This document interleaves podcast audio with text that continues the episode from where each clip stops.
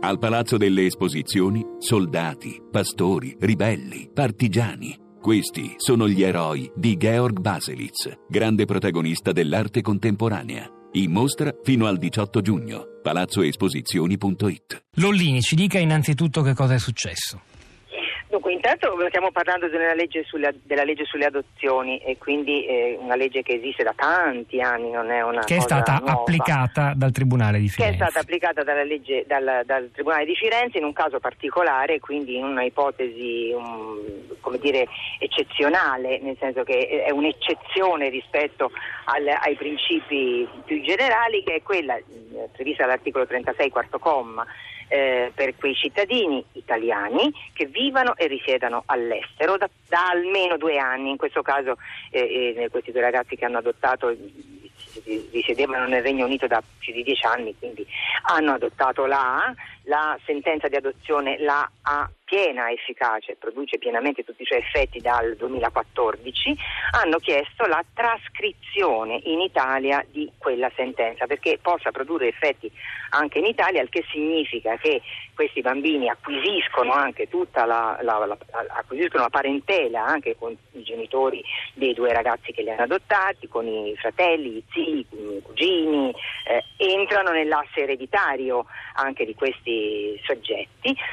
E parlo di questo perché naturalmente dal punto di vista affettivo questi bambini considerano tutte queste figure, mm, i nonni, i cugini, gli zii, indipendentemente dal fatto che siano... Beh, questo, è- questo per legge, fortuna è chiaro, sì. Mm. Esatto, esatto. Quindi è soltanto una... eh, il Tribunale non ha disposto l'adozione, ha semplicemente riconosciuto in Italia gli effetti di un'adozione straniera. Senta, questo non, non, eh, domanda da, da profano, non eh, espone alla critica di una iniquità tra chi adotta all'estero e chi adotta in Italia in quanto cittadino italiano, perché queste cose in Italia non si possono fare. Eh, Beh, d'altra parte è la stessa cosa che è successa quando eh, le coppie omosessuali andavano all'estero a sposarsi in Italia non si potevano sposare. Eh, abbiamo chiesto allora la trascrizione dei matrimoni celebrati all'estero in Italia con le vicende giudiziarie e amministrative che sappiamo. E, mh, eh, è così, la gente si sposta, la gente vive all'estero, si trasferisce all'estero per lavorare e ci vive per anni, anni, anni e si adegua alle, eh, e utilizza le possibilità, le opportunità, le leggi che negli altri paesi ci sono.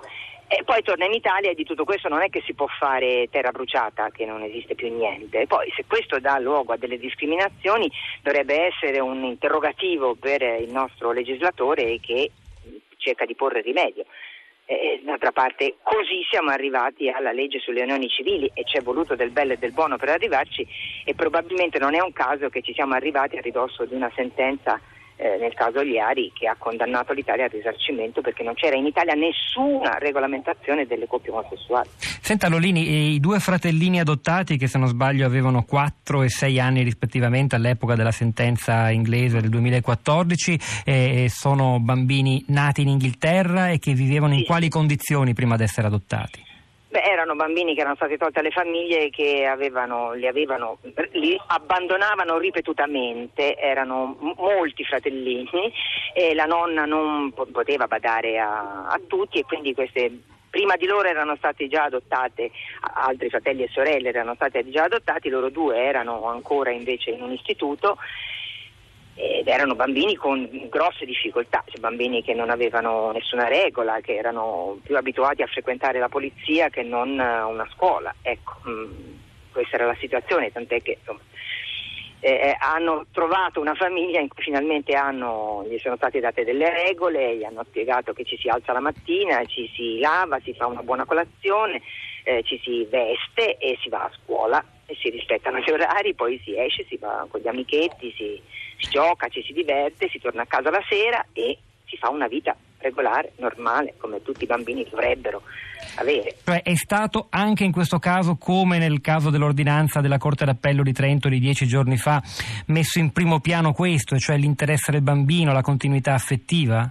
Guardi, quando si tratta di adozioni, non è che uno si adotta un bambino, si va davanti a un tribunale che ti sottopone a un, un, un'indagine, un esame rigorosissimo, durissimo. Chiunque ha chiesto di adottare un bambino sa che calvario è ottenere il decreto di idoneità all'adozione. Quindi non c'è niente di scontato, un, un, il, si muove il desiderio di avere una persona, dopodiché è il tribunale, sono gli psicologi, i servizi sociali che stabiliscono se uno, tu sei idoneo per adottare un bambino che ha le difficoltà che hanno i bambini in stato di abbandono, due, se tu sei idoneo ad adottare quello specifico bambino, perché anche gli abbinamenti sono importanti. Un genitore può anche essere dichiarato idoneo astrattamente all'adozione, ottenere il suo decreto e poi non riuscire a portare a termine il periodo previsto dalla legge di affidamento preadottivo prima di arrivare alla sentenza di adozione.